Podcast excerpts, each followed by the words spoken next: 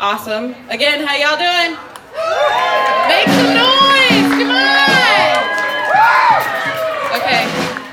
Um, let's see. So this is my friend Ryler Dustin. Um, we actually just got back tonight, like when we walked in this venue from a tour. Um, we've been going down the West Coast, and um, it's been really amazing. But um, Ryler's a brilliant writer that's performing in the round in January, and um, we've been geeking out and performing one of his pieces together. And tonight we're gonna perform it for the first time off page, so we're humble and like may fuck up and own that, right? Um, also, we are opening tomorrow night at Whatcom Community College for five of the top spoken word artists in the world. Um, Buddy, Wake, Buddy Wakefield, Derrick Brown, and Anis Mojgani, Mike McGee, like Dan Leamen, sick ass poets. So if you can, you should definitely check it out. The show's for free, which is great because it's college. Um, anyway, I'm not gonna banter too much. Um, yeah, I'm gonna step forward though, cause, cause I want to. Okay. It's tight squeeze. All right, you ready? okay. If, If I, I ever decided decided to to believe in believe in angels, I'd believe in street wanderers. Whew.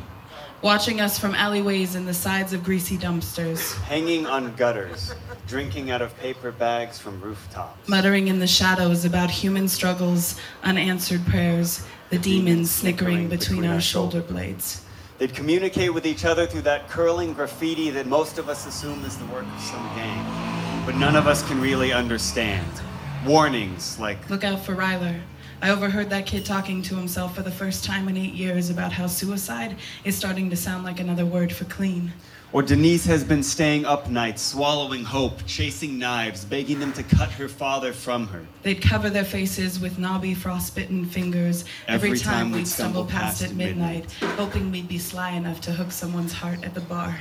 They'd grin rotting teeth and suck their stogies with joy whenever someone in dreadlocks stops To help a businessman pick up the papers that have scattered from his briefcase. If I decided to believe in angels, they, They wouldn't have white robes that burnt our eyes like salt, or faces like Roman statues. They'd be braver than that. They'd be covert spies deep in enemy territory. They'd be the minority hunted by things you and I can't see except on bad acid trips. They'd have their heads down, eyes smoldering, sitting vigilant at closing time in gasoline painted puddles. Sucking rum, like Vietnam Rangers unable to sleep for more than 40 seconds at a time. Not, just because they're keeping watch, but because they've seen humans do things that only heaven could wash out of their dreams if they ever gave up and went back. If I believed in angels, they'd be the ones who wouldn't go back. They wouldn't look like Filippo Lippi's choir boys or six winged Catholic seraphim. Wouldn't part the world's darkness around them like Roman candles. They'd be, They'd be scared and strong. They'd have broken bottles instead of flaming swords. They'd be fighting with shadows like schizophrenics.